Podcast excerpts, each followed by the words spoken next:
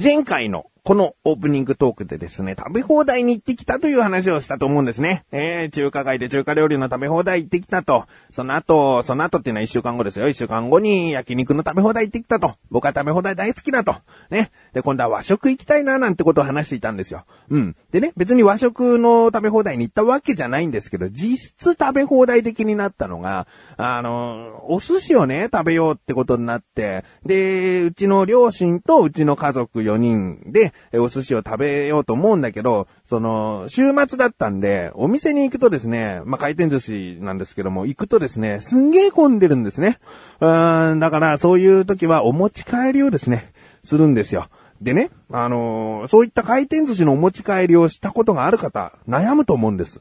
あの量が分かりにくい。うーん、大体ね、なんとかお得セットみたいなセットはあるんですよ。マグロ尽くしとかサーモン尽くしとか、そういうはちかんからじゅっかんぐらいになったパックとかもあるんですよ。だけどこれが何人前っていうのはさ、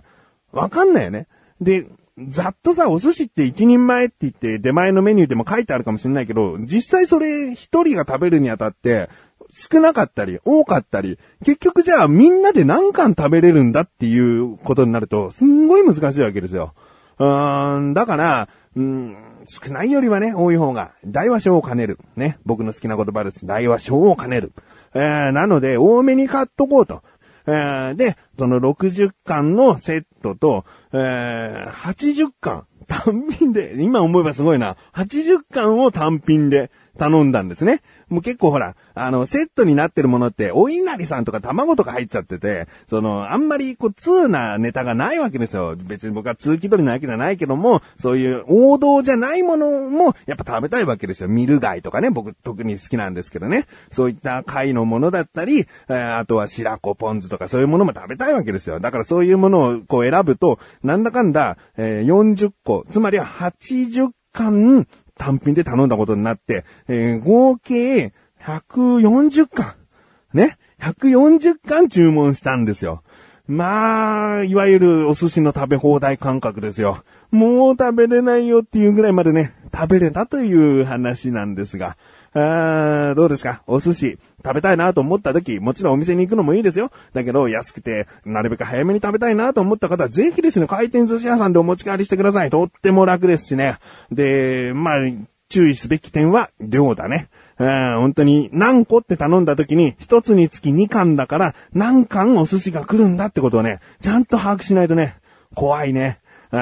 ん、でも実際自分は何貫食べたか結局覚えてないから、まあ、次回の反省は活かせられないんだよね。何貫食べれるんだろうってね、計算すぎゃよかったね。えー、まあ、だいたいよんじゅっかんぐらいだと思うんだけどな。あ、まあ、ということで、体重が気になっている自分がお送りします。菊師匠のなだらか向上心。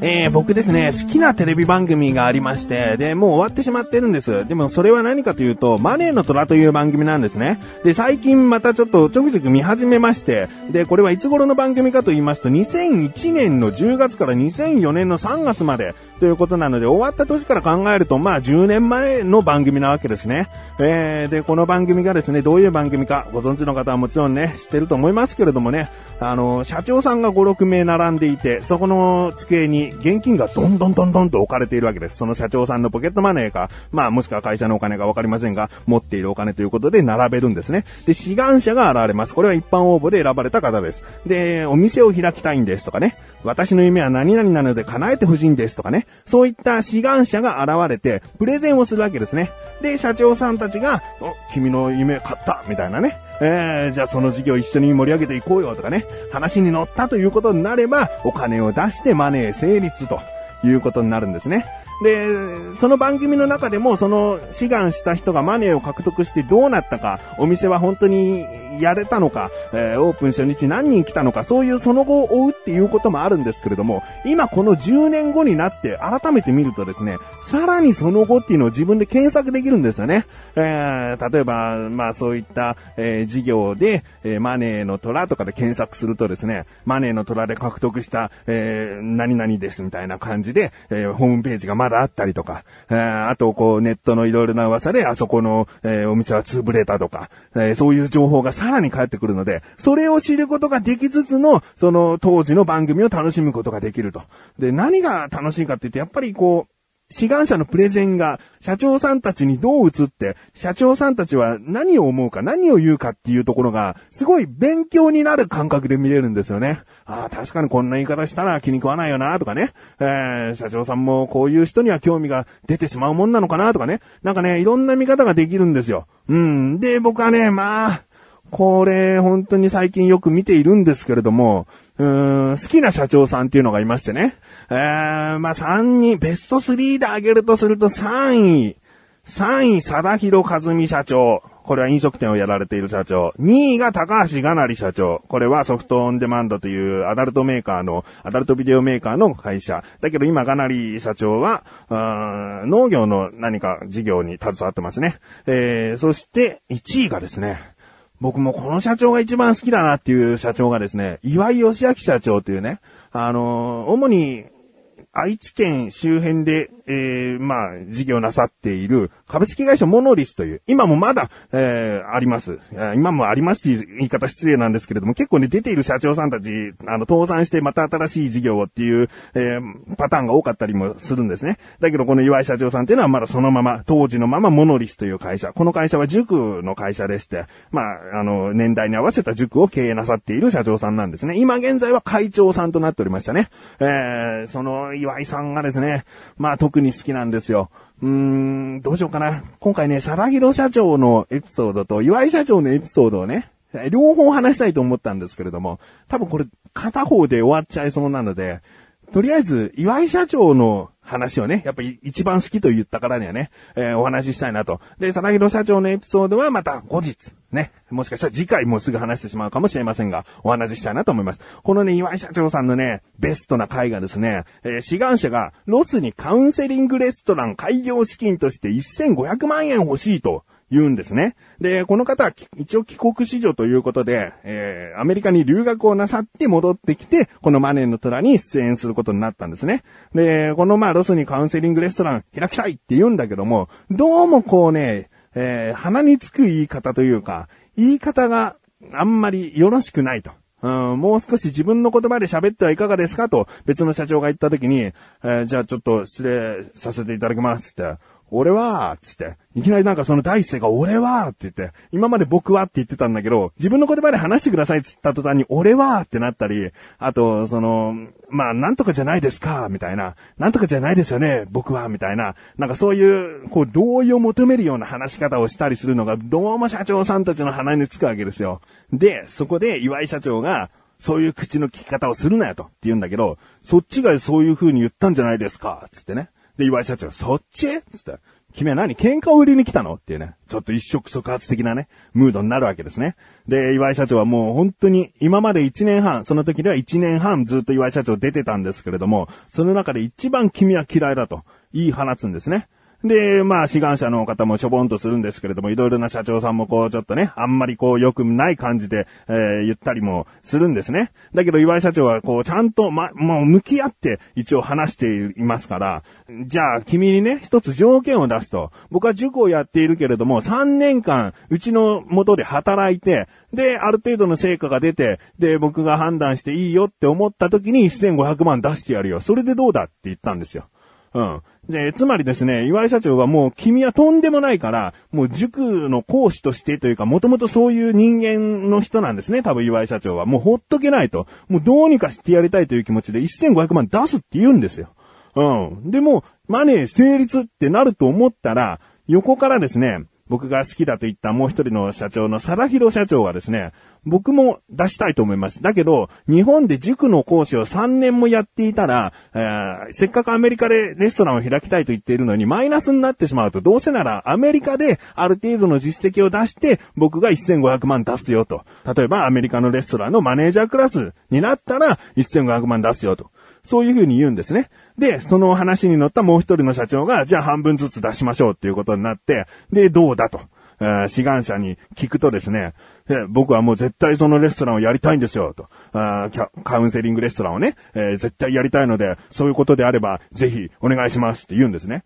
そうしたらもうすぐ岩井社長がですね、すいません、もう僕最初にこう言っておきながらなんですけれども、せんごひゃくまん出すと言いましたけれども降りますと、うん、そんな風に意見をすぐ変えられちゃったらちょっとあれなんで、もう僕は降りますって。岩井社長、もちろんですよね。だってもう出すよっつってマネー成立しかけたのに、横にちょっと美味しい話が来たらそっちに行っちゃうと、うん、もう僕はいいですって言ったらですね、その志願者がですね、何がいけないんですかと、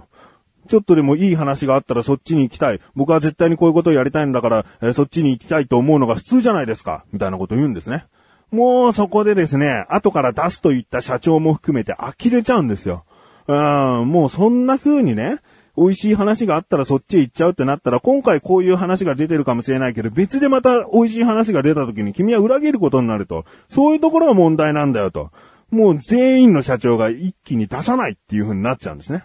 でもうこれで終わりかとね、もうそんなムードになっちゃってるし終わりかと思った時に、岩井社長がさらにですね、僕はもう本気で君のこと嫌いだけど、もう大嫌いと言っているこの俺についてこれるかと、ついてこれるんだったらせんごひゃくまん出すよ、つって。まあ結局多分その塾の元、塾で働くということにはなるのかもしれないけど、また岩井社長がですね、手を差し伸べるわけですね。えー、でもうその志願者は本当に最悪なムードから一気に岩井社長に助けられているわけですよ。もうよろしくお願いします。そういうことであれば、もう何が何でも、えー、どんなことでもやり遂げたいと思いますってね。えー、そこでマネー成立。その途端に志願者はもう土下座をするんですね。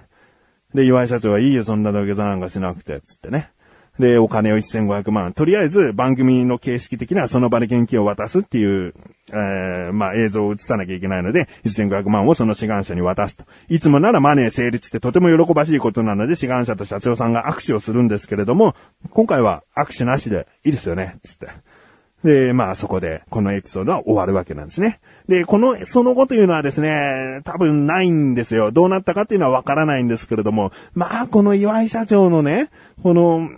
いろいろな岩井社長も見てきてるわけですよ。もうこの方本当にね、人間性を見るんですね。その事業が本当に利益が上がるのかとか、えー、絶対に成功できるのかとか、そういうところはさておき、その人がいかにまっすぐな誠意を持ってやりたいという気持ちが伝わってくるか、そういうところを見てるんですよ。うん、嫌いと言った人に出すんですからね。他にもですね、キムチ屋さんをやりたいと言った女性がいたんですけれども、その方がね、うちのキムチですって社長さんたち試食してくださいっつってね、出すんですよ。岩井社長、辛いもの嫌いなんですよ。ですごい本当に辛いもの嫌いだなっていう顔で、いや辛いっつってもう参ったみたいな顔をするんですよ。でも結局ですよ、結局そのキムチ屋さんに投資するのは岩井社長なんですよ。うーん、そういうね、なんだろうな、自分のこの嫌なことっていうだけじゃなくてね、自分に対して、えー、嫌だというそういう部分じゃなくて、やっぱりその人を見てるわけですね。うーん、本当に岩井社長はね、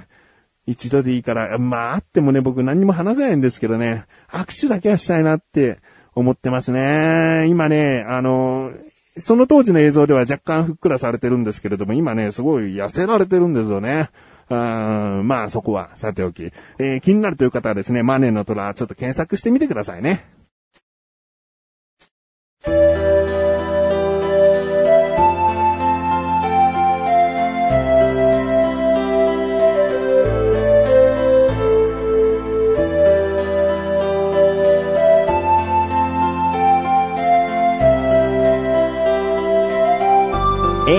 でーす。そしてすぐお知らせです。このなだらかご助身が配信されたと同時に更新されました小高祐介の